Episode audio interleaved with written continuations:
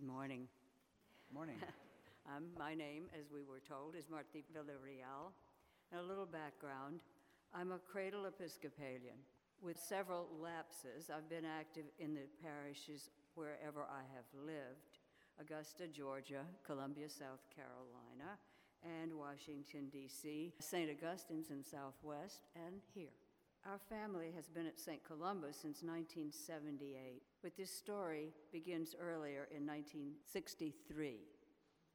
I was 27.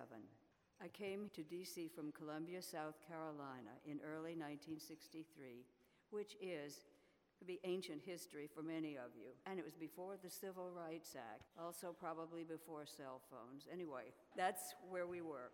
It was a job at the Voice of America. In addition to the lure of the job and the pay, I was very much in love with a young man I will call Paul, who I knew from Columbia.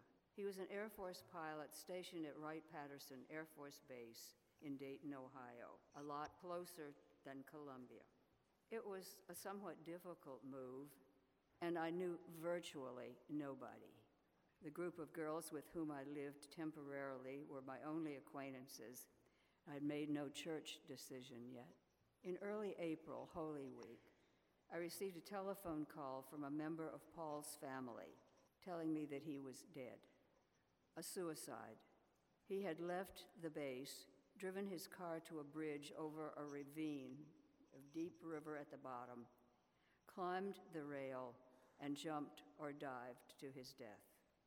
His family wanted me to come down for the funeral. I was certainly in denial and didn't know where to turn.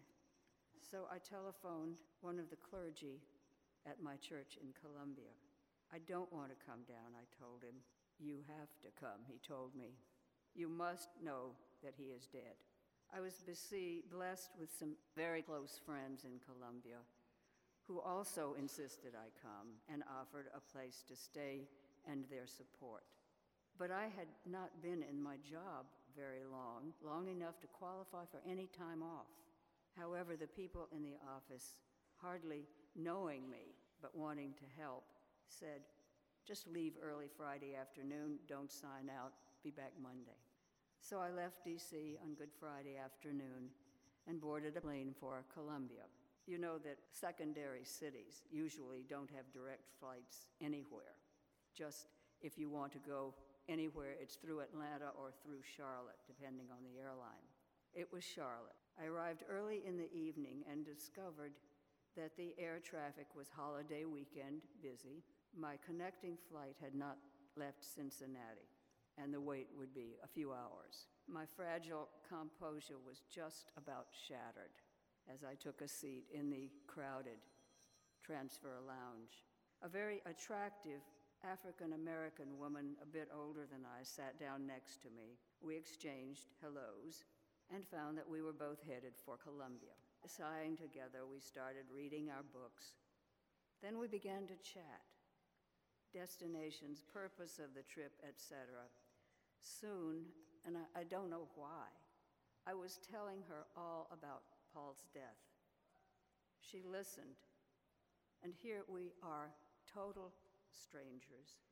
And it's 1963, and she's black, and I'm white. But she listened, and I spilled some of my grief, maybe even a lot, I don't remember. We never exchanged names, although I knew that she was from DC. Finally, our plane arrived, and we boarded for a 40 minute flight to Columbia, assigned to different seats. Upon our arrival in Columbia, my friends met me, and she was met by hers, and I never saw her again. The following morning, I attended Paul's funeral and burial with my hysteria gone thanks to the previous evening's conversation. I believe in angels.